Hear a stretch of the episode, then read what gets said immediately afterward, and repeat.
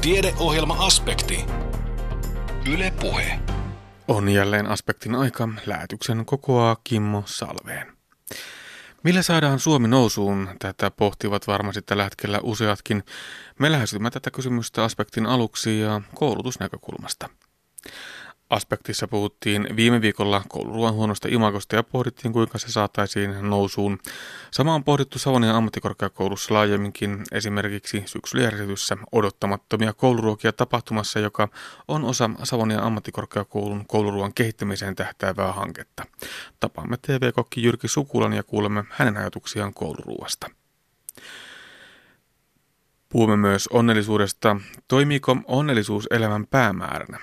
Filosofiakahvilassa Kuopiossa puhuttiin syksyllä hyveistä ja onnellisuudesta ja filosofi Frank Martela Aalto-yliopistosta ja Filosofia-akatemiasta oli Kuopiossa puhumassa otsikolla Onnellisuudet ja hyvä elämä. Liikkumista harrastetaan kunnon ylläpitämiseksi ja terveyden edistämiseksi, mutta onko sillä väliä, millaista liikuntaa harrastamme? Tätä pohditaan lähetyksemme lopuksi ohjelmasarjassa Parempi päivä. Tässä tämänkertaiset aspektin aiheet. Metsäteollisuus ja IT, näillä on Suomi nostettu maailman kartalle. Mutta millä pidetään huoli kilpailukyvystämme myös jatkossa? Luonnontieteillä, matematiikalla ja teknologiaosaamisella näin arvellaan Lumakeskus Suomi-verkostossa, jonka puitteissa eri puolilla Suomea tehdään työtä lasten ja nuorten luonnontiede- ja matematiikkaosaamisen vahvistamiseksi. Taustalla on Lumasuomi-ohjelma, jonka tavoitteena on lisätä 6-16-vuotiaiden lasten ja nuorten motivaatiota opiskella luonnontieteitä ja matematiikkaa sekä uudistaa näiden aineiden opetusta. Lumasta puhutaan seuraavassa ja vähän hallitusohjelmastakin. Anne Heikkisen haaseltavana on Lumakeskus Suomen johtokunnan puheenjohtaja apulaisprofessori Pekka Hirvonen. Jos puhutaan Pekka Hirvonen vielä niistä Lumakeskus Suomen tausta-ajatuksista, niin voiko sen kiteyttää siihen, että meillä suomalaiset koululaiset osaavat hyvin luma-aineita, mutta eivät ole jostain syystä kauhean kiinnostuneita niistä? No kyllä sillä taustalla, taustalla tämän tyyppisiä ajatuksia on. Tietenkin ei voi ajatella niin, että tämä olisi niin tämän hetken ilmiö. Eli meillähän oli silloin, silloin 90-luvun lopulla nämä kansalliset lumatalkoot, ja ne oli yksi tämmöinen pidempiaikainen projekti, jolla näitä luma-aineiden osaamista ja kiinnostusta niihin pyrittiin parantamaan Suomessa. Ja kyllä nyt on semmoisia merkkejä, nämä kansainväli- on tehty aika paljon kansainvälisiä tutkimuksia ja pyritty selvittämään sekä tätä osaamista että kiinnostusta. Ja tähän saakka meidän osaamisen taso on näyttäytynyt aika hyvänä. Mutta tässä kiinnostuksessa on ollut niitä isoja ongelmia. Eli aika monet tutkimukset osoittaa, että me ollaan ihan siellä pohjalla, kun tarkastellaan OECD-maita. Eli meidän lapset ei jostain syystä ja nuoret ole hirvittävän kiinnostuneita näitä, näistä aineista. Tietenkin täytyy hieman, hieman varauksella suhtautua näihin tutkimuksiin, että eri maissa koululaisilla voi olla hieman erilainen kulttuuri esimerkiksi vastata tämän tyyppisiin kysymyksiin, että millä tavoin se matematiikka tai luonnontieteet kiinnostaa. Ei välttämättä ole hirvittävän trendikästä sanoa, että no mä nyt olen hirvittävän kiinnostunut tuosta matematiikasta ja kemiasta, että nämäkin asiat voi vaikuttaa tähän. Mutta kyllä nyt juuri tällä hetkellä ollaan myös hieman huolestuneita tästä osaamisen tasosta. Eli on tulossa uusia uusia tuloksia tässä vuoden parin sisällä ja kyllä siellä on selkeitä merkkejä, että myös tämä osaamisen taso on menossa nyt hieman alaspäin. Ja voisi sanoa näin, että me Suomessa ollaan onnistuttu pitämään tätä osaamisen tasoa varsin korkealla ja tietysti kiitokset kuuluu siitä meidän, meidän erittäin ammattitaitoisille opettajille ja sitoutuneille opettajille, jotka on tätä työtä tehnyt, mutta nyt on oikeastaan ensimmäiset semmoiset vakavimmat merkit olemassa, että esimerkiksi matematiikassa niin se osaaminen on menossa alaspäin ja tähän nyt osaltaan pyritään reagoimaan koko tällä lumatoiminnalla. Ja on tässä taustalla, me keskustellaan aika paljon elinkeinoelämän ja teknologiateollisuuden, kemian teollisuuden ja metsäteollisuuden edustajien ja ihmisten kanssa. Ja kyllä sieltäkin se viesti meille on hyvin selkeä. Eli näiden alojen osaajia tarvitaan myös tulevaisuudessa, koska näiden teollisuuden alojen osaaminen ja se uusien innovaatioiden kehittäminen perustuu just vahvasti luonnontieteisiin, matematiikkaan ja teknologiaosaamiseen, joten myös siltä puolella ollaan huolissaan, mutta toisaalta taas he haluavat sitten tukea tätä meidän toimintaa ja antaa omalla tavalla kannustusta tämä toiminnan kehittämiselle. Me olemme nyt tällä hetkellä Itä-Suomen yliopiston Lumakeskuksen tiloissa ja täällä kun ympärilleen katsoo, niin on paljon sellaisia härpäkkeitä, mitä tekisi mieli mennä kokeilemaan ja painaa tuosta ja vähän vilkasta, että mitä tuolta löytyy ja kokeilla tuota ja, ja painaa tästä ja, ja, ja, ja kurkata tuonne lasikaappien sisään, mutta että tämähän on hyvin harvinainen oppimisympäristö. Pitäisikö tämän tyyppisiä asioita ja opetuksen tapoja jalkauttaa myös sinne peruskouluihin ja esiopetukseen, joka teillä on tässä keskiössä, että se opetus tavalla olisi sellaista, että se vastaa myös siihen kiinnostuksen tarpeeseen, mikä lapsilla ja nuorilla on? Joo, joo, kyllähän tämä meidän Lumakeskuksen laboratorioympäristö on siinä mielessä erikoinen, että me on pystytty satsaamaan tähän suhteellisen paljon. Eli silloin kun tätä rakennettiin, niin me voitiin rakentaa tänne niitä uusimpia ajatuksia ja uusimpia oppimisympäristöjä. Ja samoin tämä tietokoneavusteisuus, erilaiset mallintamisohjelmat ja mittaamisohjelmat ja niihin liittyvä tämmöinen tekniikka on jotakin sellaista, jota nyt ei valitettavasti vielä kaikissa kouluissa ole. Ja täällä käy suhteellisen paljon ihan, nuorimmat on ihan, ihan esikoululaisia ja alakoululaisia, sitten on yläkoululaisia ja lukiolaisia, eli kyllä paikalliset koulut tekee sitten tänne vierailuja ja muutamat koulut toteuttaa sitten ihan kokonaisia kursseja. Tuossa on esimerkiksi tämä Joisuun kaupungin Pielisjoisuun koulu, niin heillä on joka kevät täällä tämmöinen kokeellisen työskentelyn kurssi, jossa he pääsevät sitten vielä laajemmin hyödyntämään näitä uusia oppimisympäristöjä ja tätä laboratoriokokonaisuutta. Ja kyllä me on havaittu, että todella innokkaasti ne lapset ja nuoret näitä juttuja tekee. Että tietysti laboratorio-opetuksesta ja kokeellisesta työskentelystä, kun aina puhutaan, niin mietitään sitä, että oppiiko ne itse sitä sisältöä sitten, vai pitäisikö sitä sisältöä opiskella enemmän kirjojen kautta. Mutta kyllä mä ainakin henkilökohtaisesti näen niin, että tämä tutkimuksellisuus, mitä nyt tässä tulevassa opetussuunnitelmassakin painotetaan, niin se on yksi niitä keskeisiä tekijöitä, joilla pystytään luomaan sitä motivaatioita ja myös sitä sisällön oppimista. Ja yksi tämmöinen erityispiirre tässä meidän laboratoriossa on se, että meillä on suhteellisen paljon täällä siirrettäviä välineistöjä. Eli esimerkiksi kaikki meidän tietokoneet on läppäreitä, ne on tuommoisissa latauskaapeissa ja paikalliset opettajat, jotka toimii tässä Joensuun alueen ympäristössä, niin voi käydä hakemassa näitä tavaroita aina esimerkiksi edellisenä iltana. Ne vie ne mittauslaitteistot ja anturit ja datankeruuyksiköt sinne omaan kouluunsa, tekevät siellä niitä töitä ja sitten palauttavat.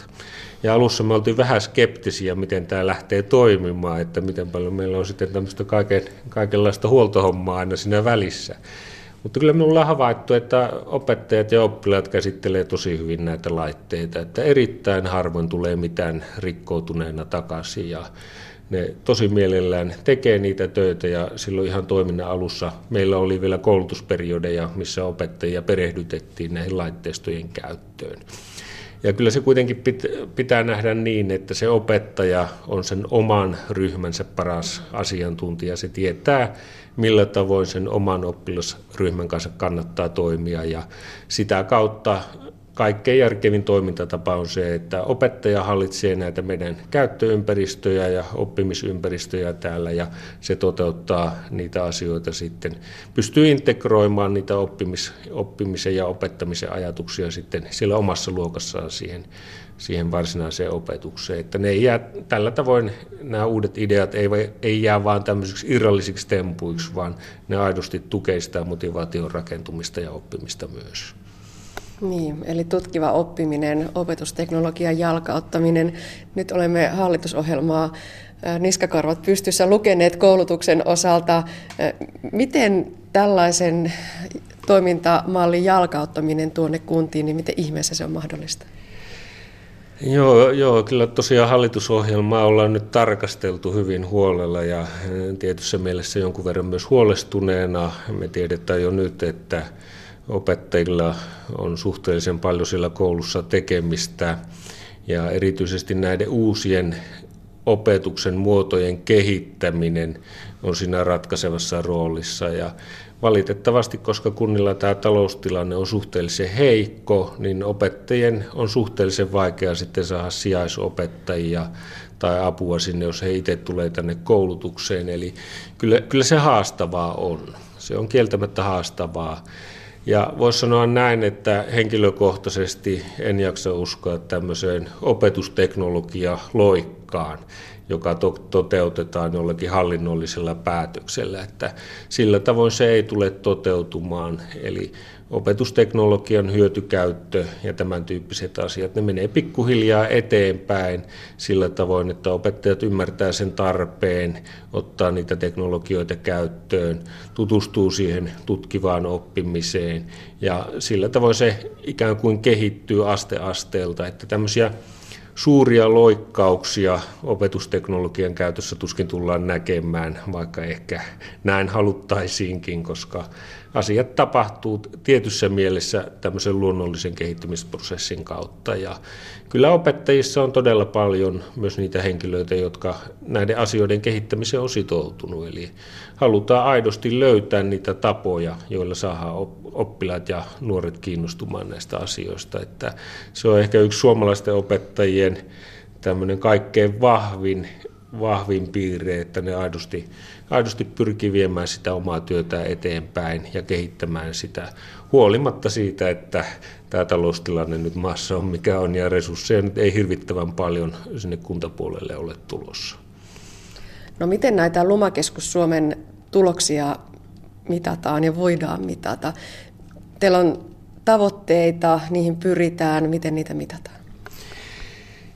Meillä on aika systemaattinen se mittaamisen tapa. Ensinnäkin meillä on noin vähän toistakymmentä lumakeskusta nyt kaiken kaikkiaan eri yliopistojen yhteydessä ja me vuosittain tarkkaillaan, paljon meillä käy ihmisiä täällä, paljon meillä käy lapsia ja nuoria, paljon meillä opettajia kouluttautuu näiden uusien oppimisympäristöjen käyttöön ja samoin me kerätään sitten palautetta erityyppisistä toiminnoista, että millä tavoin opettajat ja nuoret on niitä kokenut.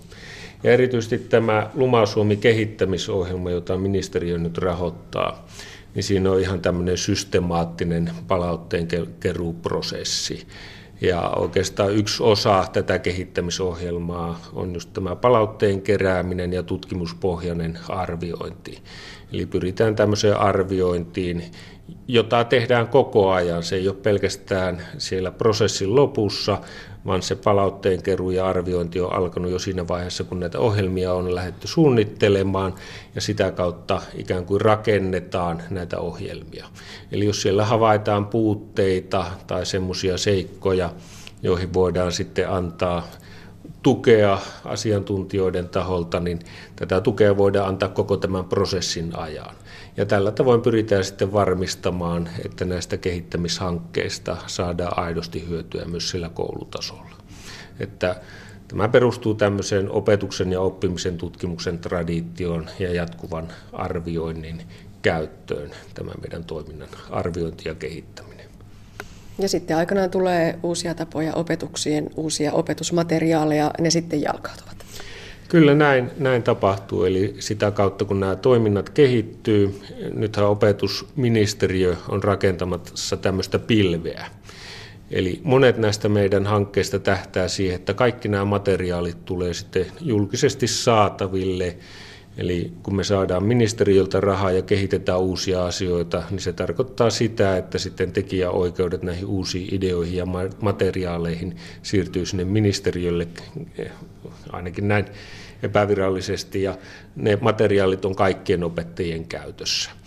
Että tietysti tämmöinen pilvipalvelu on hyvä tapa jakaa materiaaleja ja ideoita, mutta siihenkin liittyy tiettyjä haasteita, että millä tavoin näihin kehittämishankkeiden tuloksia sitten sinne organisoidaan, että ne olisi mahdollisimman helposti opettajien saatavissa, ne olisi helposti muokattavissa siihen omaan toimintaan ja sitä kautta hyödynnettävissä.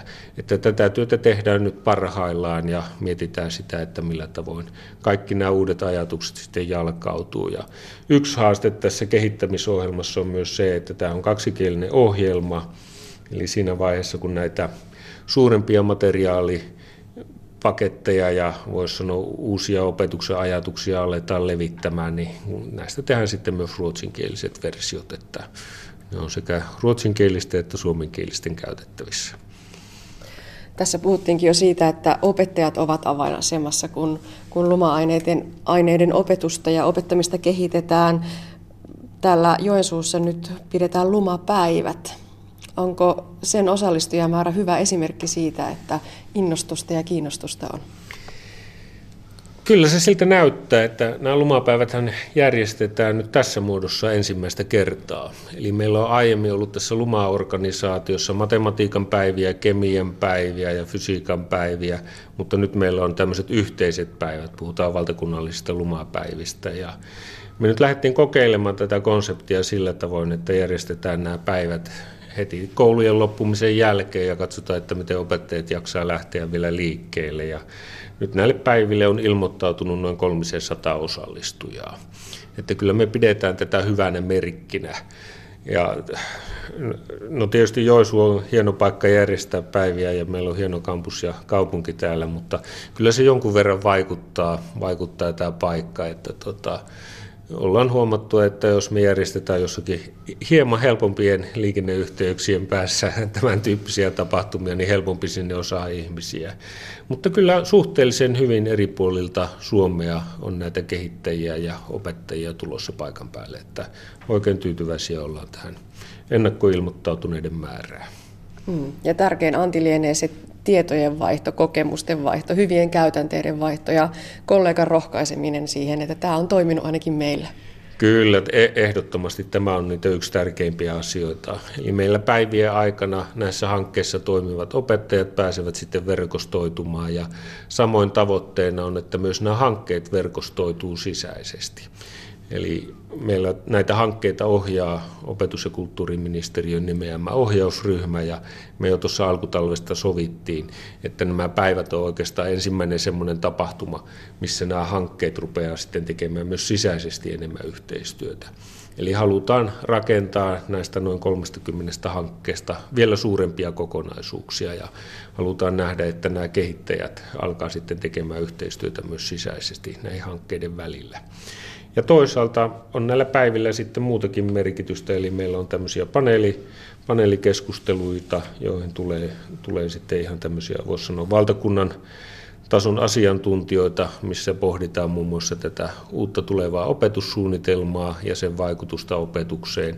Ja edelleen myös tämä opetusteknologia ja digitalisaatio on yhtenä tämmöisenä keskeisenä keskustelu- ja puheenaiheena, että siitä puhutaan paljon, mutta niitä toimivia, testattuja ja aidosti tutkittuja käytänteitä, niin niitä tarvitaan kyllä ehdottomasti vielä lisää.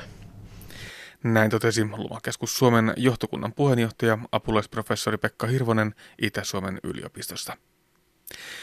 Kuopion torilla oli lokakuun puolivälissä tarjolla kouluruokaa ja ohjelmallisia elämyksiä.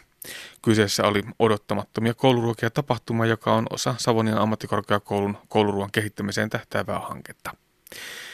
Jo viime keväänä käytiin hankkeen puitteissa leikkimielinen pielysmiesten kokikilpailu, jossa kilpailijat laitettiin tuunaamaan omat lempikouluruokansa nykypäivään sopiviksi. Voittoon ylsi Savon Sanomien toimittaja Seppo Kononen, jonka ruoka oli aika perinteikkään oloinen, haukilettu ja muusi. Tämä oli myös edelleen muunnellussa muodossa tarjolla torikansalle. Hankkeeseen on valistettu mukaan myös TV-stä tuttu julkiskokki Jyrki Sukula, jonka tapaaminen torilla tuntui kiinnostavan torikävijöitä. Opettaja Ulla Pekkarinen on yksi tapahtuman organisoijista. Kysytään aluksi häneltä, miksi tällaisia hankkeita tarvitaan.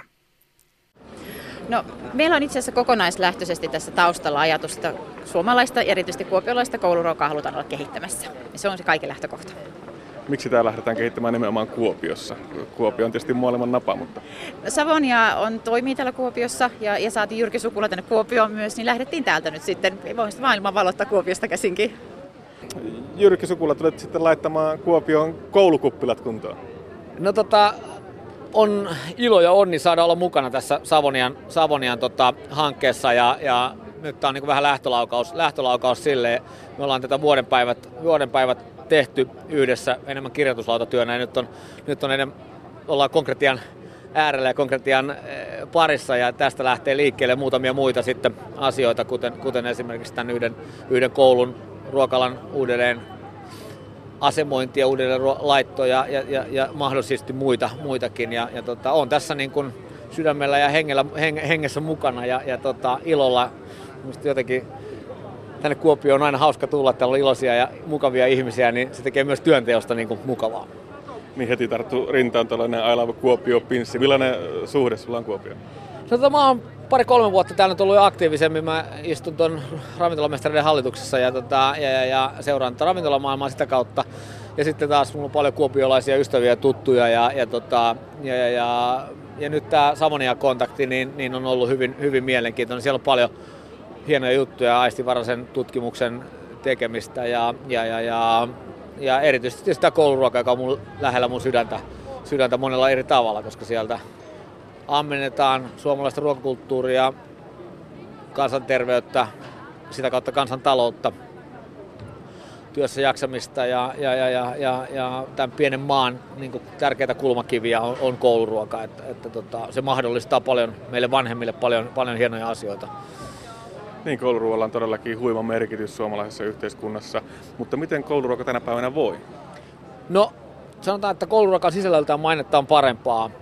Vähän heikosti markkinoitua, on unohdettu loppukäyttäjälle kertoa, miksi kouluruoka on niin hyvää heidän kielellään ja heidän tasoltaan. Erityisesti yläasteikäisillä on aika paljon kilpailevia viestejä, kilpailevaa markkinointia tulee, tulee ja houkutuksia muualta, joten liian usein kouluruoka jää väliin. Mun mielestä siinä on paljon tehtävää ja, ja tota, musta sitä on ihan turha peitellä sitä, miten hyvää suomalainen kouluruoka on. Me tarvittaisiin sille vähän enemmän aikaa, me tarvittaisiin sinne vähän uusia näkökulmia, miksi kouluruokaa syödä, mitä sen kouluruuan yhteydessä voi tehdä, kuten sosiaalisten taitojen kehittämistä, keskustelua, voiko ruuan yhteydessä oppia jotain enemmän kuin tähän saakka ja, ja näin edespäin. Eli tämän tyyppisiä avauksia. Ja sitten ennen kaikkea se, että päästäisiin kustannusajattelusta investointiajatteluun, eli siihen, että, että ruoka ei ole pelkkä, tai ruokailu ei ole pelkkä kustannus, vaan se on investointi tulevaisuuteen. Mitenkin pitkälle tämä hoituu tuolla brändäyksellä, mielikuvien rakentamisella vai paljonko tarvitaan ihan konkreettisia muutoksia? No tota, kyllä se on niiden asioiden summa, mutta mä en lähtisi tässä nyt ensin huutelemaan rahaa lisää, vaan mä lähtisin enemmän tekojen kautta, ajattelun, luovan ajattelun, ää, lapsien osallistuttamisen, nuorien osallistuttamisen tähän hommaan ja, ja tota, sitä kautta sen mielenkiintoiseksi tekemiseksi. Että, että tota, meillä on infra hyvässä kunnossa, pääsääntöisesti aina parannettavaa löytyy, mutta, tota, mutta meidän pitää keskittyä yksityiskohtiin ja, ja, ja nimenomaan äh, mainitsit sanan brändäämisen, niin siihen oikealla tavalla. Millainen rooli nuorilla nyt sitten on tässä projektissa? Miten heidät otetaan huomioon? No, äh, meillä, meillä tietysti he ovat mukana nyt esimerkiksi tässä, tämän, tämän pilottikoulun suunnittelussa, miljoon suunnittelussa, ää, mutta tulevaisuudessa mun mielestä niin ehdottomasti makuraadit on sellainen asia, ruokalajien nimeämiset, tämän tyyppiset asiat on niin kuin yksi asia, josta sitten lähtee konkretiatasolla se, että miten kiinnostavaa siitä tulee. Kyllä mun sillä on mieleeni piirretty kohderyhmä siellä, kenet, ketä mun pitää puhutella tai ketä meidän pitäisi puhutella, jotta, jotta sitten kaikki tulisivat. Mutta näillä resepteillä siis kouluruoka saadaan kuntoon? Aivan varmasti saadaan. Meillä on järjestelmä, joka on 47 luotu, jolla on, jolla on niin hieno pitkä historia, ansiokas historia. Meillä on liuta todella rajoja ammattilaisia, jotka tekevät tasokasta ruokaa niin kuin pie, niin kuin, ei pienillä, mutta niukoilla taloudellisilla resursseilla. Joka tarkoittaa silloin sitä, että siellä pitää olla oikeasti luova, jotta, jotta niistä, niissä niitä asioita pystyy kehittämään. Meillä on iso määrä niin kuin huippuluokan onnistumisia. Otetaan esimerkkinä kiuruveden vaikka, vaikka lähi- ja luomuruoka-ajattelu ihan vertaansa vailla koko Euroopassa, varmaan koko maailmassa. Tämän tyyppisiä asioita. Niistä pitää kaivaa ne hyvät asiat, ottaa opiksi ja viedä niitä käytäntöön. Se on tekemistä ja erityisesti kun pieni maa nimeltä Suomi, PK-yritys maailmankartalla, se on yhdessä tekemistä ja, ja, ja yhteistä ajattelua.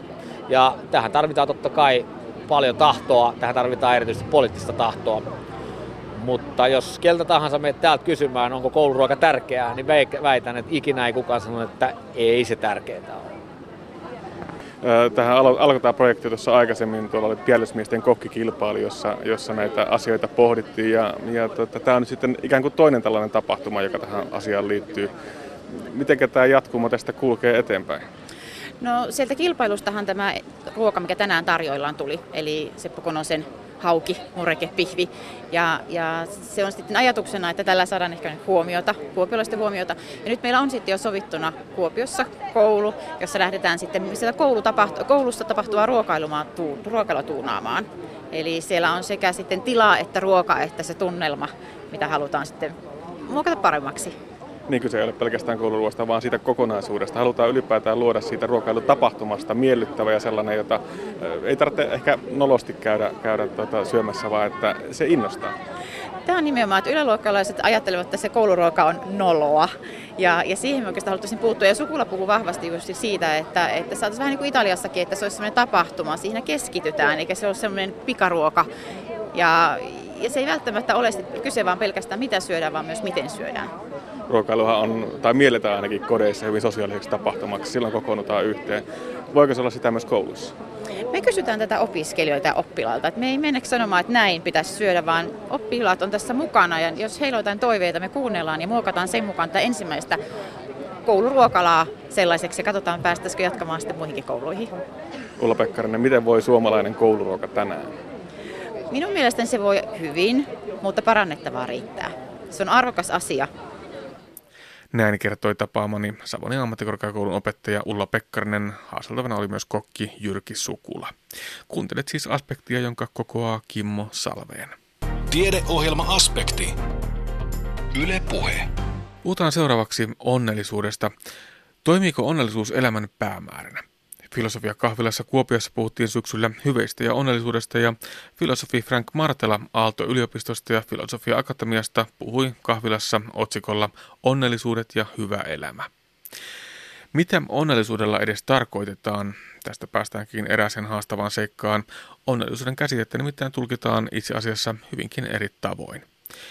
Onnellisuutta joka tapauksessa tavoitellaan. Jokainenhan meistä haluaa elää onnellisen elämän ja nauttia siitä – Martelan mielestä onnellisuuden ei pitäisi kuitenkaan olla elämän päämäärä, vaan ennemminkin sen sivutuote.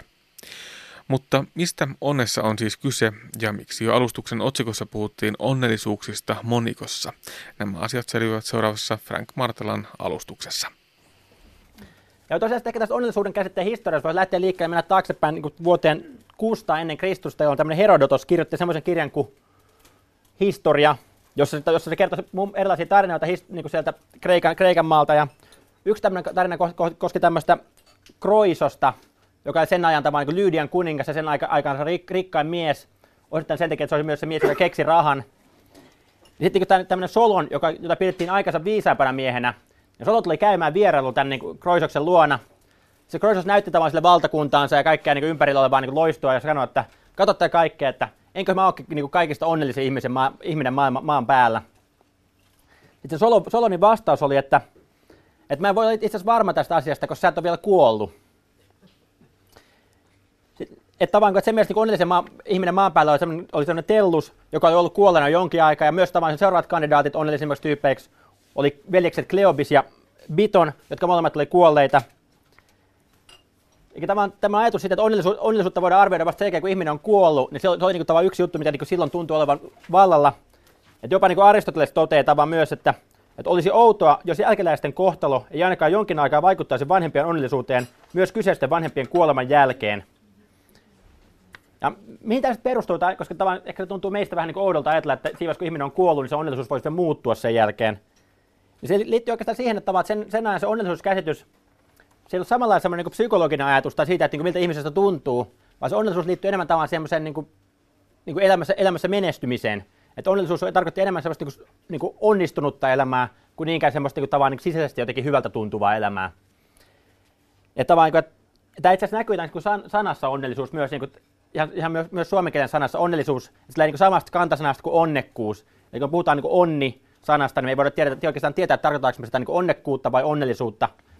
Ja samoin niin englanninkielen sana happiness, se on niin sama kantasana kuin happen, eli tapahtuu. Eli tavallaan se onnellisuus siihen aikaan, niin sitä ei ymmärretty sen sisäisenä tilana, vaan enemmän sen ulkoisena onni, elämän onnistumisena. Ja se varmaan aika paljon liittyy siihen aikansa olosuhteisiin, jos miettii tavallaan, että lapsikuolleisuus oli tosi suurta siihen aikaan, miesten yleisin kuolinsyy oli tavallaan toisen miehen käden kautta, ja niin edespäin tavallaan, sodat, sodat oli melko yleisiä, eli tavallaan, että se elämä oli paljon epävarmempaa kuin se nykyään on, että ihmisen, mitä ihmisen elämässä tapahtui, se on aika paljon tavallaan kiinni siitä, miten se fortuna saattoi ihmistä ko- ko- kohtelemaan. Jonka takia ehkä siitä muodostui tämä ajatus siitä, että se, tai että se keskittyi siihen ulkoisiin olosuhteisiin, eikä niinkään ihmisen sisäiseen tilaan. Mutta samaan aikaan ehkä tavallaan kun tuli tähän klassiseen, niin antiikin näihin klassiseen ajatteluun, että niin Herodotos eli ennen tavallaan niin näitä Sokrateita sun muita. Sitten kun mennään tähän niin antiikin klassiseen ajatteluun, näin niin Platonin, Aristoteleen sun muihin, ja siinä vasta niin ehkä alkoi nostaa päätään myös tämä ajatus siitä, että onnellisuudesta myös, että se liittyy, että ihmisen omalla asenteella on merkitys sen onnellisuuden kannalta. Ja siltä ajalta ehkä peräisin semmoinen kahteen jaettu tavallaan tämmöisen hedonia ja eudaimoniaan onnellisuudessa.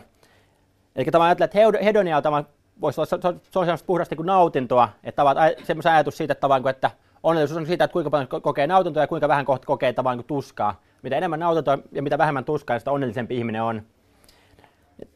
Ja tätä ehkä semmoinen niin Aristippos ehkä oli sellainen puhdasoppisin hedonisti tässä mielessä. Ja se oli semmoinen just, että se oli sitä mieltä että ei pidä miettiä mitään pitkän tähtävän onnellisuutta, vaan pitää miettiä, olla niin vaan läsnä tässä hetkessä, että nauttii siitä, mikä on läsnä tässä hetkessä, eikä, uura, eikä mitenkään uurastaa tavoitellakseen niitä nautintoja, jotka ei ole läsnä tässä hetkessä. Eli se on se hetkessä, hetkessä elämistä suositteli tämä Aristippos siihen aikaan. Mutta samaan aikaan tavallaan on myös tämmöinen niin eudaimoninen tava onnellisuusajattelu, joka ehkä korosti just sitä, että se onnellisuus ei olekaan kyse vain niin pelkästään niitä hetken nautinnoista, vaan enemmän niin oikeasta elämäntavasta, niin kuin hyvällisestä tavasta elää. Tämmöisen niin Aristoteles edusti enemmän tämmöistä niin näkemystä siihen onnellisuuteen liittyen. Että, tavallaan, että, se, että, pitää, että onnellinen elämä syntyy siitä, että ihminen tavallaan niin löytää, löytää sen oman hyvällisen elämäntapansa, toteuttaa niitä hyveitä omassa elämässä ja ylipäänsä toteuttaa tavallaan sitä omaa ihmisyyttään, omaa sitä potentiaansa mahdollisimman täydellä tavalla, niin se on tavallaan se tapa, millä ihminen tulee onnelliseksi ja se ei, niin se ei ollut eikä kyse niistä autennoista, vaan enemmän tavallaan niin siitä itsensä toteuttamisesta.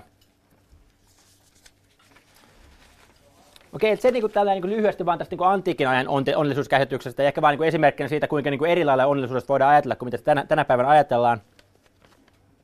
Mutta jos mennään sitten lähemmästä vaan tätä meidän omaa, omaa aikaamme, niin me tullaan oikeastaan siihen tavallaan, niin kuin, että mistä, mistä tämä niin kuin nykyinen onnellisuuskäsitys muodostui.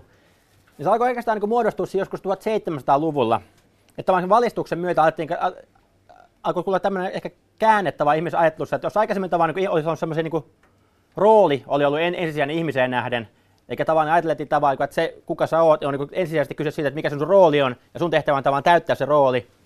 Mutta sitten alkoi tulla tämmöinen niin valistuksen aika, humanismi, jos alettiin niin korostaa sitä yksilöä, että ihminen itsessään on tärkeä, että se on tärkeää, miltä ihmisestä itsestään tuntuu.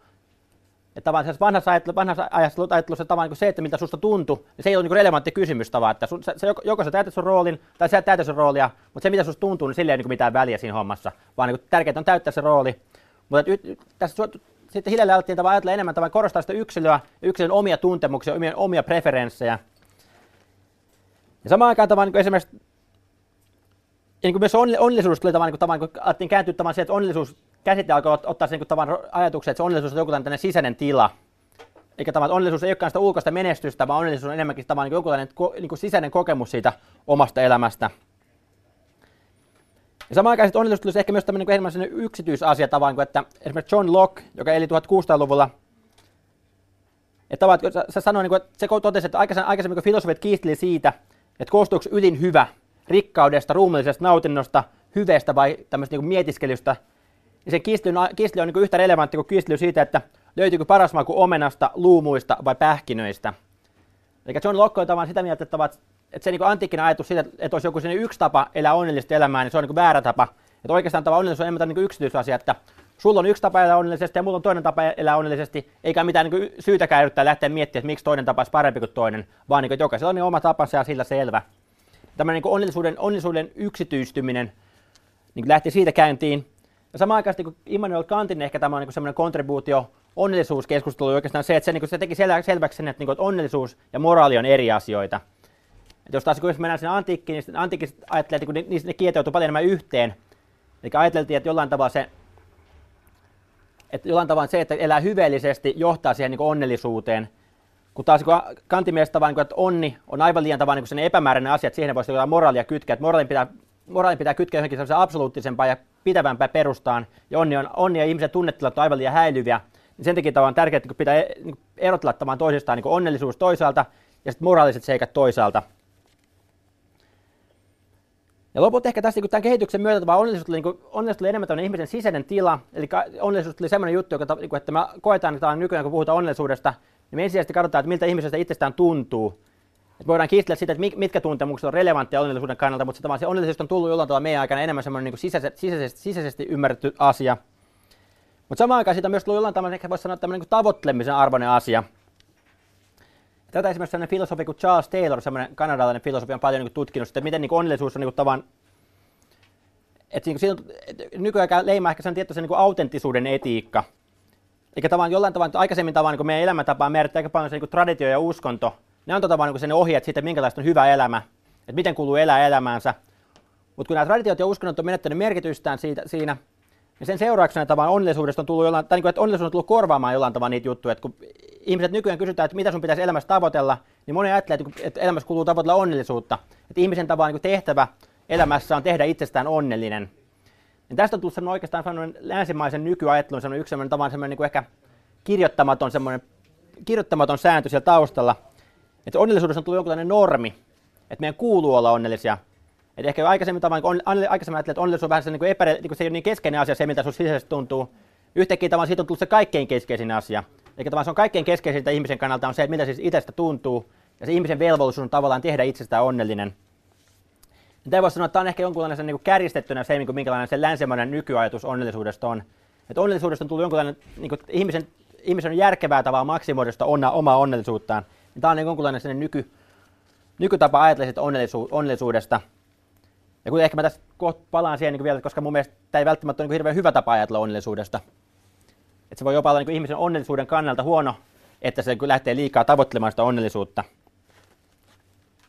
Mutta ehkä tämmöisenä lyhyenä, lyhyenä niin historiallisena katsauksena tähän aiheeseen, että mitä se onnellisuus, miten meidän käsitykset onnellisuudesta on aikojen saatossa muuttunut. Mutta sitten jos mennään niin niin nyky, nykyaikaan ja nykypsykologiaan ja mietitään, niin että miten siellä sitä onnellisuutta nykyään määritellään, niin sielläkin tavallaan kun huomataan, että niin sen sijaan, että olisi joku yksi onnellisuus nykypsykologiassa, niin itse asiassa on niin useampi erilainen onnellisuus. Että on niin useampi erilainen tapa ymmärtää se, että mitä on se onnellisuus. Et se on sellainen niin positiivisen psykologian semmoinen perustajahahmo kuin Martin Seligman. Se on, niin kuin, se on esittänyt sen, sen teorian, että onnellisuus on, on oikeastaan, että sen mukaan on kolme erilaista onnellisuutta. Et ensimmäinen onnellisuus on just tämä nautintopohjainen onnellisuus, eli se, että vain kokee enemmän nautintoa kuin tuskaa. Eli tämä on aika tra- klassinen tämmöinen niin hedonistinen ajattelu siitä onnellisuudesta. Mutta se Martin Seligmanin mukaan tämä ei välttämättä ole se hirveän, niin kuin, tämä ei ole välttämättä se onnellisuus, jonka varaan kannattaa omaa elämänsä rakentaa monesta syystä. Et ensinnäkin siitä, siitä syystä, että jos me katsotaan pelkästään tästä nautintoja, nautis, naut, ihmisten nautintoja, niiden iloisuutta, tämmöisiä juttuja, niin me huomataan, että se on aika paljon ihmisen temperamentista. Eikä voisi että se semmoinen, semmoinen geneettinen tausta vaikuttaa aika paljon siihen, että kuinka paljon iloisuutta me koetaan elämässä. Et jotkut tyypit syntyy semmoisista, että ne kokee, niin kuin, ne on iloisia, tapahtuu mitä tahansa. Toiset tyypit on semmoisia, että ne ei tavallaan niin ole niin iloisia, vaikka, niin kuin iloisia, vaikka mitä tapahtuisi. Että Martin Seligman ottaa esimerkiksi semmoisen, silloin sen, otti esimerkin semmoista omasta kaveristaan, jonka nimi on Len, joka oli tavallaan menestynyt pörssi, pörssimeklari, mutta joka oli semmoinen tyyppi, että se niin menestyi hirveän hyvin elämässä, mutta niin sitten kun se meni treffeille jokin naisten kanssa, niin naiset aina sanoivat, niin että you're no fun, sä et ole yhtään hauskaa. Että niin se oli enemmän, niin kuin Martin Seligman käytti tämmöistä termiä, että dead fish, kuollut kala, kuvaamaan täällä niin Lenin niin sitä, niin semmoista niin ulkomuotoa. se, ei, niin kuin, se ei ole mikään sellainen niin pirskatteleva, pirskatteleva tyyppi, vaan se on enemmän just semmoinen vähän, niin kuin, vähän sellainen yrmeä tyyppi. Ja, ja sitten se tyyppi, niin se, se Len kävi jossain psykoterapeutilta viisi, viisi vuotta läpi tavallaan, niin että mikä, mikä niin kuin lapsuuden trauma aiheuttaa tämän niin sen yrmeyden. Mutta loppujen lopuksi niin totesi, että ei, ei sieltä löytynyt oikeastaan mitään, että se vaan niin sattuu olemaan, että se on niin sattunut näin jotenkin syntymään semmoisella temperamentilla, johon ei kuulu niin, niin paljon sitä iloisuutta kuin jotenkin toisten ihmisten temperamenttiin. Niin se, se on niin yksi syy, miksi tähän niin tämmöiseen nautintopohjaiseen onnellisuuteen ei välttämättä kannata panostaa, että kun se ei aina, niin kuin, että sitä ei välttämättä pysty niin hirveän paljon niin tekemään sille asialle. Ja tämmöinen nautintopohjainen onnellisuus on myös niin hirveän niin hauras kaikille ulkoisille sattumuksille. Että että jos, joskus tava, tapahtuu sellaisia nautinnollisia asioita, toisinaan ei, niin se on tavallaan, että, että sitä on niin vaikea tavallaan niin ylläpitää niin omassa niin itse, vaan se on enemmän kiinni siitä ulkoisista olosuhteista. Ja kolmas syy, miksi tämä nautinnollinen onnellisuus ei välttämättä se, niin se kestävin onnellisuus on se, että vaan puhutaan tämmöistä niin hedonistisesta orvanpyörästä. Eli tavallaan niin se perusajatus siitä, että, että kun sä koet jonkun tietyn nautinnon, niin tavallaan niin sit, niin sit sä, jotta, jotta sä nauttisit samasta asiasta yhtä paljon seuraavan kerralla, sä tarvitset niin isomman annoksen. Tämä niin koskee niin huumeita, mutta se koskee myös niin monia muita asioita, vaan että jos sä syöt jotain niin jäätelyä, niin eka jäätelö maistuu tosi hyvälle, mutta ei se toka jäätelö enää maistukaan niin hyvälle. Et jos sä haluat niin saada sen saman nautinnon, niin sun pitäisi syödä paljon isompi määrä sitä jäätelyä seuraavalla kerralla. niin tietyllä tavalla niin semmoinen, niin että niin ihminen, niin kuin, jos ihminen etsii vain näitä nautintoja, niin se pitää, joutuu, joutuu koko ajan niin laukkaamaan niin isomman ja isomman niin tavoitteen perässä. Ja näistä syistä se nautinto ei ehkä välttämättä ole se kaikkein niin paras onnellisuuden muoto. Se Seligmanin toinen onnellisuuden muoto on taas tämmöinen niin semmoinen, se kutsuu niin engagement, eli tämmöinen niin up, tekemiseen uppoutuminen. Semmoinen, niin kuin, että niin kuin se, että tekeminen imee mukaansa, niin tämän tyyppinen onnellisuus. Ja siinä itse asiassa sanoo, että tämä Len, että vaikka tämä Len oli sellainen tyyppinen semmoinen, että se siinä nautintomielessä sille ei mennyt niin kuin hirveän hyvin elämä, mutta sitten tässä uppoutumismielessä tavan se oli niin todella onnellinen. Että se on semmoinen tyyppi, että kun menee sinne työpaikalle sinne pörssiin aamulla, niin saman kun se kello ki, ki, ki, kilahtaa ja pörssi avautuu, niin sit se on, niin se on, se on täysin semmoisen niin in the zone. Et se on tavallaan täysin niin uppoutunut siihen työhön, se kaikki 10 tuntia vai mitä, 12 tuntia, vaikea sanoa mitä ne pörssimiehet, kuinka pitkiä työpäiviä ne tekee, mutta veikkaisin enemmän 12 kuin 8 tuntia. Mutta joka tapauksessa siinä kun se on siellä töissä, siinä se vaan niin uppoutuu siihen ja tekee sitä hommaa. Ja se oli tavallaan täysin, että se tavallaan niin täysille, täysille menee mukaan siihen hommaan työhönsä. Sitten vapaa-ajalla harrasti bridgin peluuta. Itse asiassa Martin Seligman tutustui siihen just bridgin peluun kautta. Mutta sitten kun se meni pelaamaan bridge-turnaukseen, niin se on sama juttu, että kun se turnaus alkaa, niin se on niin täysin taas uppoutunut siihen tekemiseen. Eli tämmöisen tekemisen uppoutumismielessä se Lenno oli taas niin tavallaan löytänyt tavan oman paikkansa ja oman niin sen onnellisuutensa tavan niin elämässä. Että se on löytänyt niitä asioita, miten tekemisessä on niin todella niin innostunut, joiden, teke, joiden tekemisessä on valmis tavan niin uppoutumaan täysin. Niin tämä on niin se toinen onnellisuuden muoto, että tämä, tämä niin uppoutuminen. Sitten kolmantena onnellisuuden muoto, niin Martin Seligman puhuu tämmöistä niin merkityksellisyydestä. Että, vaan, että, sit, että niin näistä riippumatta on vielä niin merkityksellinen dimensio tässä onnellisuudessa. Eli niin jokaisen Martin Seligmanin mukaan niin kokemus siitä, että on jotain niin itseään suurempaa, mikä osa on. Ja sen mukaan tämä on ehkä loppujen se kaikkein niin kestävin onnellisuuden muoto siinä mielessä, että jos tämä on nyt kohdallaan, niin ihminen kestää nyt oikeastaan melkein mitä tahansa vastoinkäymisen elämässä. Et esimerkkinä on tämmöinen niin Viktor Frankl, joka, tämmöinen, niin kuin, joka niin kuin, oli tämmöinen viiniläinen psykoterapeutti, joka, joka niin kuin, sit se oli niin juutalaistaustainen, joten sitten kun tuli tavallaan niin toisen maailmansodan aikaan, niin se päätyi ne keskitysleireille. Ja sitten kun, se psykoterapeutti totta kai katsoi aika psykologisesta näkökulmasta, mitä siellä tapahtuu, ja selvisi lopulta hengissä siitä hommasta, niin sen näkemys on vaan niin se, että yksikään tyyppi, niin kuin, että, että ne tyypit, jotka ei löytänyt suurempaa merkitystä omalle elämälleen, niin niistä yksikään ei selvinnyt siellä hengissä. Että ainoastaan ne tyypit, jotka, joilla tavallaan niin kuin, jos ihminen on kiinnostunut vain omasta selviytymisestä, niin se ei ole niin riittävä motivaatio, niin kuin motivaatio siivässä, kun oltiin ääriolosuhteissa useampi vuosi. Että ainoastaan sellaiset tyypit, joilla on oikeasti tavallaan kokemus siitä, että on jotain niin itseä isompaa, joku juttu, mihin ne uskoo, joka, jonka avulla ne tavallaan jakso, jakso läpi tavallaan sen kaiken niin kuin kurjuuden siellä hommassa. Eli siis tavallaan, niin kuin, että, että se, se, tämä niin Franklin itse koki tavat, sille, just kun silloin silloin sen kirjaprojekti, halusi kirjoittaa, se koki tavat, että sillä on niin, niin mielenkiintoisia havaintoja tavan niin ihmisen psykologiasta, jota se teki sieltä tavallaan siellä keskitysleirillä, että se halusi kirjoittaa kirjan niistä ja tavallaan, kun se koki, että se kirja voisi edistää ihmiskuntaa, jos se kirja saisi kirjoitettua. Niin tämä on niin kuin, se juttu, mikä piti sen itsensä elossa siinä hommassa, että se, niin kuin, että se ajattelee tavallaan niin sitä kirjaa, toisella tyypillä se oli niin uskonno, usko, joku uskonnollinen vakaus, jollakin tyypillä se oli joku perhe, mitä ne odotti, että ne odottaa, että ne pääsee näkemään sen perheen sen jälkeen, kun ne vapautuivat leiriltä. Eli eri ihmiset saattaa olla erilaisia tämmöisiä itseään suurempia juttuja, joihin ne usko, mutta että se, niin se ilmaista uskoa johonkin itseään suurempaan, niin kukaan ei selviytynyt sieltä leiristä. Niin tämä on niin oikeastaan niin Seligmanin niin kolme onnellisuuden muotoa. Eli tämä niin se nautinto, sitten se uppoutuminen ja sitten tämä merkityksellisyys. Että ne on niin, niin, niin eri tapoja hahmottaa, mitä se onnellisuus, onnellisuus tarkoittaa.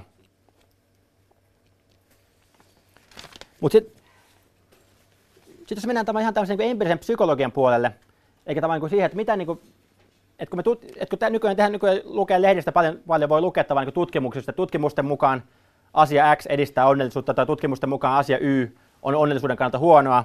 Ja mitä, ne, mitä näissä tutkimuksissa oikeastaan mitataan? Mitä se on niin tavallaan, mitä, mitä ne tutkijat tekee tavallaan, jotta ne pystyy tuottamaan tämmöisiä tuloksia? Niin tavallisesti siellä mitataan niin kahta asiaa. Yksi, mitä, ihmiset, mitä mitataan hirveän usein, on tämmöinen, niin kuin, niin kuin, kysytään ihmisiltä, että kuinka paljon olet kokenut myönteisiä tunteita viimeisen viikon aikana. Eli annetaan lista tunteista, että jotain niin iloisuutta ja nautintoa ja niiden innostumista, tämän tyyppisiä positiivisia tunteita. Sitten annetaan lista negatiivisista tunteista, suru, pelko, viha. Sitten pyydetään ihmisiä arvioimaan, että kuinka paljon ne on kokenut näitä tunteita viimeisen viikon aikana. Niin tämä on niin yksi ne voisi sanoa niin yleisimpiä tapoja, miten niin onnellisuutta tavasti mitataan. Eli mitataan sitä positiivisten ja negatiivisten tunteiden määrää. Ja tämä on aika niin suora viivasta, koska ajatella, että voisi ajatella, että tämä on niin aika lähellä ehkä sitä, sitä hedonistista ajatusta siitä, että mitä enemmän positiivisia tunteita, mitä vähemmän negatiivisia tunteita, sitä onnellisempi ihminen on. Mutta yksi sellainen mikä ongelma ehkä näissä on tavallaan, että voisi sanoa, että ihminen ei välttämättä olekaan niin, niin luotettava arvioija omien tunteisiin liittyen, kun me haluttaisiin ehkä uskoa. Ja siitä on ehkä hauska tutkimus on semmoinen, että pyydettiin ihmisen ihmisiä niin kuukautta ennen lomaa, pyydettiin arvioimaan ihmisiä, kuinka onnellisia ne kokee loman aikana, uskoo kokemansa olemansa loman aikana, kuinka paljon uskoo kokemansa positiivisia tunteita loman aikana. Sitten, sitten kuukausi loman jälkeen kysyttiin myös, tavan, että kuinka, kuinka paljon ne koki positiivisia tunteita loman aikana. Ja nämä kaksi arviota ovat aika lähellä toisiaan tavan, että, että, että ihmisten loma-odotukset on keskimäärin 4,8 skaalalla 0-6 positiivisen tunteiden määrä, ja lomamuistot on 4,6. Ne on hyvin lähellä toisiaan tavan niin ne arviot siitä niin loma-odotuksista ja lomamuistoista. Mutta ongelma on, että tässä tutkimuksessa myös kysyttiin loman aikana niiden tuntemuksia. Ja juttu oli se, että vaan loman, niin itse loman aikana kysytyt tunte, niin kuinka paljon ne kokivat positiivisia tunteita, oli huomattavasti alhaisempi. Että vaan sekä odotukset että muistot lomista oli tavan niin kultareunaisempia kuin itse ne lomakokemukset. Eikä kuin, että se niin kuin, ideana tavan se, että, niin että siinä kun me muistellaan jälkeenpäin, kuinka onnellisia me ollaan oltu, niin ei me olla välttämättä hirveän, niin että me ei välttämättä olla hirveän niin luotettavia arvioja liittyen omaan onnellisuuteen, vaan me on niin ajatellaan, että okei, me oltiin lomalla, niin totta kai me muistetaan ne parhaat jutut siitä ja ylipäänsä lomallahan nyt kuuluu olla onnellinen, niin totta kai me niin pistää aika korkeat numeroit siihen niin kuin, riippumatta siitä, mitä se lomalla tapahtuu. Ja toinen ehkä vielä tämmöinen niin hämmentävä tutkimus on tämmöinen, tämmöinen tutkimus, mitä tämä niin Nobel-voittaja Daniel Kahneman teki. Eli se Kahneman, Kahneman tutki tämmöistä niin kolonoskopia, joka siis tämmöinen, siis tämmöinen niin peräsuolen tähystys, niin operaatiota. Ja se pyysi niin ihmisiä arvioimaan, että kuinka kivulias se operaatio oli. Ja se, niin kuin, ja se keskimäärin, tai nykyään se kuulemma on niin vähän niin kuin no, on löydetty tapoja tehdä se vähemmän kivuliaasti, mutta silloin kun se teki sen tutkimuksen parikymmentä vuotta sitten, niin se oli, hyvä, niin kuin, se oli varsin kivulias op- operaatio. Niin se Martin Seligman pyysi lääkärit tekemään semmoisen jutun, että puolet tyypeiden lääkärit teki sen homman normaalisti, ja se, on niin kuin, se, se, se laitet koko ajan liikutellaan, liikutellaan se ihmisen suolessa, joka on aika kivuliasta. Sitten puolet tyypeistä, niin se pystyy vaan siinä lopussa, että sitten sit kun sä oot valmis, niin jätä se laite vielä paikalleen sinne kolmeksi minuutiksi. Eikä tavallaan niin kuin, sama operaatio, mutta vielä kolme minuuttia tavan niin sitä paikalla, niin paikallaoloa siellä lopussa. Joka niin, tavan, jos ajatellaan, niin absoluuttinen kipumäärä lisääntyy, koska tavan, niin saman verran kipua aikaisemmin plus kolme minuuttia niin vähän vähemmän kipua, koska silloin kun se on paikallaan, se ei ole niin kivuliasta. Sitten kun ihmisiä pyrittiin arvioimaan, että kuinka onnellisia ne on, tai kuinka, kuinka paljon kipua ne koki, ei ne ehkä onnellisia ollut, joo, ehkä väärä. pyrittiin arvioimaan, että kuinka paljon kipua ne koki, niin tämä porukka, jolla on se kolme minuutin niin lisävaihe siinä lopussa, ne arvioi oman kipunsa niin vähäisemmäksi kuin se toinen ryhmä. Koska tavallaan, niin kuin, ja sitten kun siitä on tehty erilaisia tutkimuksia, huomattu, että ihminen tavasti, kun se arvioi jotain kipua tai ylipäätään tämmöisiä tunnekokemuksia, ihminen muistaa sen alun, ihminen muistaa sen huippukohdan, ihminen muistaa sen lopun, mutta se kaikki muu niin feidautuu aika paljon pois. Eikä siinä kun ne arvioi että kuinka kivulias operaatio se kolonoskopia oli, ne muistaa, että se loppu ei, ne muistaa sen lopun, joka ei ollut niin kivulias, sitten muistaa niin kuin, kuinka niin kuin, pahimmillaan se kipu oli, kuinka korvaa se kipu pahimmillaan oli, mutta se, niin se pituudella ei ole oikeastaan hirveästi merkitys sille asialle. Niin tämän takia voisi sanoa, että niin ihmisten niin kuin, se on niin hyvä muistaa, että kun me arvioidaan omaa onnellisuutta, niin ei me välttämättä ole hirveän niin luotettavia arvioitsijoita. Että se, että mitä, mikä meidän oma arvio omasta onnellisuudesta, niin ei välttämättä ole aina tavan niin se kaikkein paras arvio. Sitten ehkä toinen onnellisuuteen liittyvä, niin toinen tapa, miten psykologiassa mitataan onnellisuutta, on sitten tämmöinen niin elämän tyytyväisyys. Et jos tässä toisessa mitataan niin tunteita, niin tässä mitataan ehkä enemmän tämmöistä, niin voisi sanoa, että tiedollista, kognitiivista tiedollista arviota siitä omasta tyytyväisyydestä elämään. elämään.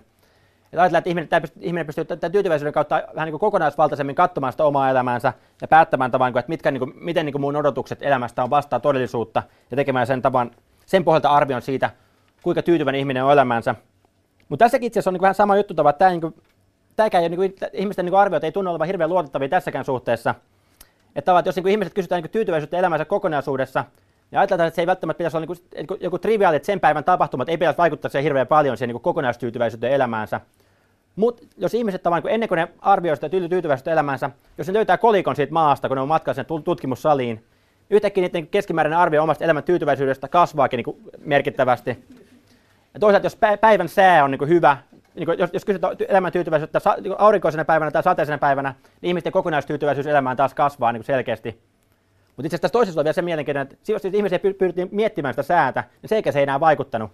Että se vaikutti vaan tiedost, se, niin, niin kuin ihminen ei tiedostanut sitä, niin se vaikutti.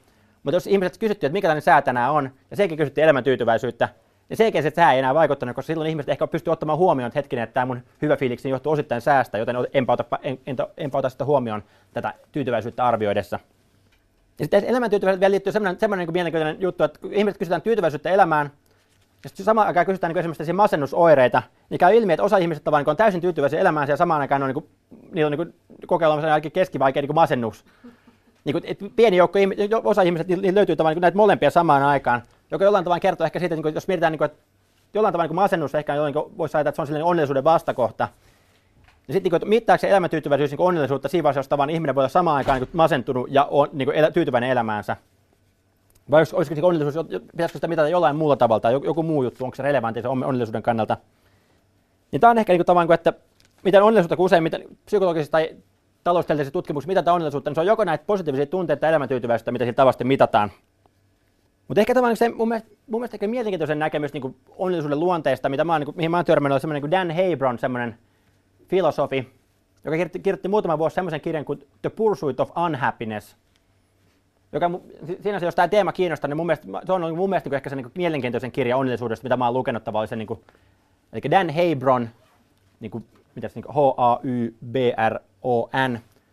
ja The Pursuit of Unhappiness oli kirjan nimi.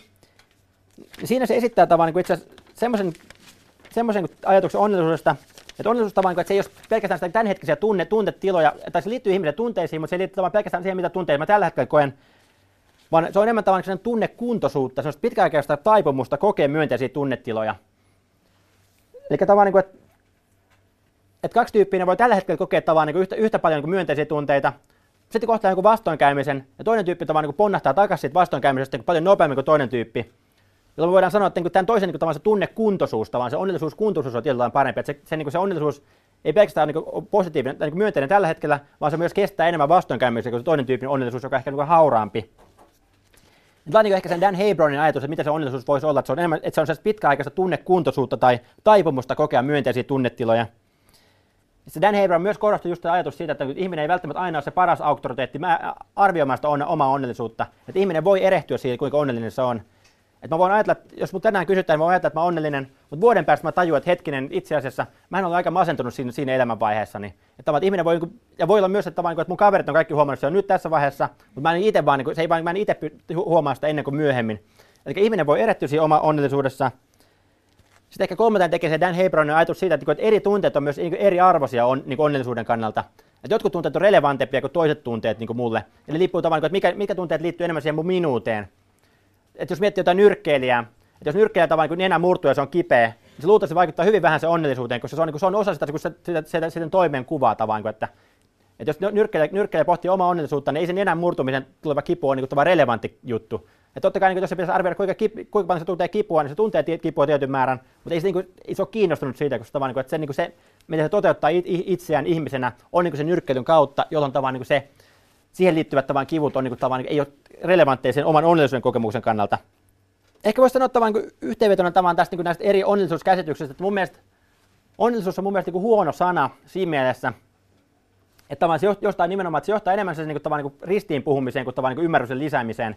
Että olisi että parempi tavan, niin että puhutaan onnellisuudesta yleisesti, olisi parempi, että puhutaan niin positiivisista tunteista, puhutaan tekemisen uppoutumisesta, puhutaan elämän tyytyväisyydestä tai niin ihmisen tai pitkäaikaisesta taipumuksesta kokea myönteisiä tunnetiloja, puhutaan näistä eri asioista niin erillään, mutta ei niin yritä, yritetään päästä eroon siitä onnellisuustermin käyttämisestä. Että Martin Seligman, joka tosiaan on just tämä niin positiivinen psykologia, ehkä semmoinen niin isoin nimi, niin se just totesi niin tästä onnellisuudesta pari vuotta sitten näin, että itse asiassa inhoan sana onnellisuus. Se on niin liikakäytetty, että se on menettänyt kaiken merkityksensä. Se ei toimi tieteellisenä terminä, eikä siitä ole myöskään käytännön päämääräksi kasvatuksessa, terapiassa, politiikassa tai edes henkilökohtaisessa elämässä.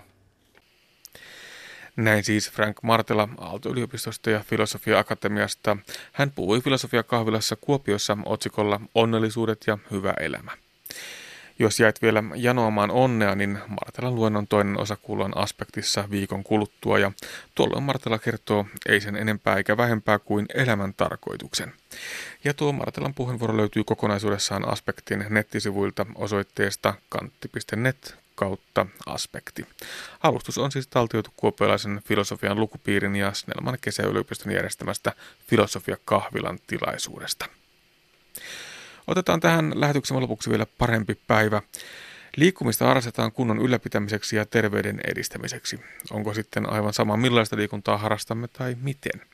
Tarvitseeko liikunnan olla kuormittavaa? Tästä otamme selvää paremmassa päivässä ja kysymyksen vastaa tutkijatohtori Maija Hassinen. Toisin kuin lääkehoidolla, joka kohdentuu yleensä vain tiettyyn terveysongelmaan kerrallaan, liikunnalla voidaan saada aikaan monta positiivista terveysvaikutusta ja jopa samalla kertaa, eli saadaan monta kärpästä yhdellä iskulla. Millaista sitten on terveyttä edistävä liikunta? Jotta liikuntaa voidaan suositella terveydellisillä perusteella, tulee liikunnan hyödyn ja haitan suhteen olla voimakkaasti hyödyn puolella – Terveysliikuntasuositusten tieteellisestä näytöstä ilmestyi muutama vuosi sitten Yhdysvalloissa laaja yhteenveto, johon pohjautuu myös suomalainen käypähoitosuositus. Ja näiden mukaan terveyttä edistävän liikunnan tulee olla vähintään kohtuullisesti kuormittavaa. Ja koska liikunta tuottaa harjoitusvaikutuksia niissä rakenteissa ja toiminnoissa, joita se kuormittaa, tulisi sen olla myös monipuolista. Lisäksi liikunnan tulee olla säännöllistä, sillä kun kuormitus vähenee, mukautuu elimistö myös tähän tasoon ja harjoitusvaikutukset katoavat. Miten tuota liikunnan rasittavuutta voisitte itse arvioida? Millaista on esimerkiksi kohtuukuormitteinen liikunta? Kohtuukuormitteinen liikunta hengästyttää lievästi, eli sen aikana pystyy puhumaan, mutta ei pystyisi esimerkiksi laulamaan. Rasittava liikunta puolestaan hengästyttää jo selvästi. Sen aikana pystyy sanomaan vain muutamia sanoja vetämättä välillä henkeä. Miten paljon sitten pitäisi liikkua? Normaalin arkiaktiivisuuden lisäksi aikuisille suositellaan kohtuukuormitteista kestävyysliikuntaa, esimerkiksi reipasta kävelyä, uintia tai pyöräilyä vähintään kaksi ja puoli tuntia viikossa, tai rasittavaa liikuntaa, esimerkiksi hölkkää tai juoksua tunti 15 minuuttia viikossa tai sitten sopiva yhdistelmä näistä molemmista. Liikuntamäärän tulisi jakaa usealle viikon päivälle, esimerkiksi vähintään puoli tuntia päivässä. Määrän voi toki kerätä useammastakin osasta, kuitenkin vähintään 10 minuuttia kestävistä pätkistä. Tämä saattaa jopa olla suositeltava aloitustapa huonokuntoisille henkilöille. Liikuntaharrastus tulee siis aloittaa omaa kuntotasoa huomioiden ja edetä tarvittaessa asteittain kohti suositeltavaa liikuntamäärää ja rasittavuutta. No kestävyysliikunnan lisäksi suositellaan vielä lihasten voimaa harjoittavaa liikuntaa vähintään kaksi kertaa viikossa, esimerkiksi kuntosaliharjoittelua. Ja näiden edellisten lisäksi yli 65-vuotiaiden tulisi harjoittaa suositusten mukaan myös nivelten liikkuvuutta ja tasapainoa. Näillä suositusten vähimmäismäärillä saavutetaan jo huomattavia terveyshyötyjä, jotka edelleen lisääntyvät, kun lisää liikuntamäärää. Ja vielä kertauksena lopuksi liiku säännöllisesti, monipuolisesti ja vähintään reipasvauhtisesti viikon useimpina päivinä. Harjoita lihasvoimaa pari kertaa viikossa sekä myöhemmällä iällä myös tasapainoa. Älä liiku aina omalla mukavuusalueella, vaan haasta kehoa esimerkiksi vaihtelemalla lenkillä vauhtia. Vältä runsasta paikallaan oloa päivän aikana, sillä kaikki fyysinen aktiivisuus on hyödyllistä. Ja mikä tärkeää, liikunnan aloittaminen kannattaa aina, koskaan ei ole liian myöhäistä. Näin siis Kuopion liikuntalääketieteellisen tutkimuslaitoksen tutkijatohtori Maija Hassinen. Ja näin päättyy tämänkertainen aspektimme. Tällä kertaa kuulemme siitä, miten luma-aineiden osaaminen voisi saatella Suomen nousuun. Puhuimme kouluruoan parantamisesta, onnellisuudesta ja edellä kuultiin vielä parempi päivä. Lisää aiheestamme netissä osoitteessa kantti.net kautta aspekti sekä Yle Areenassa.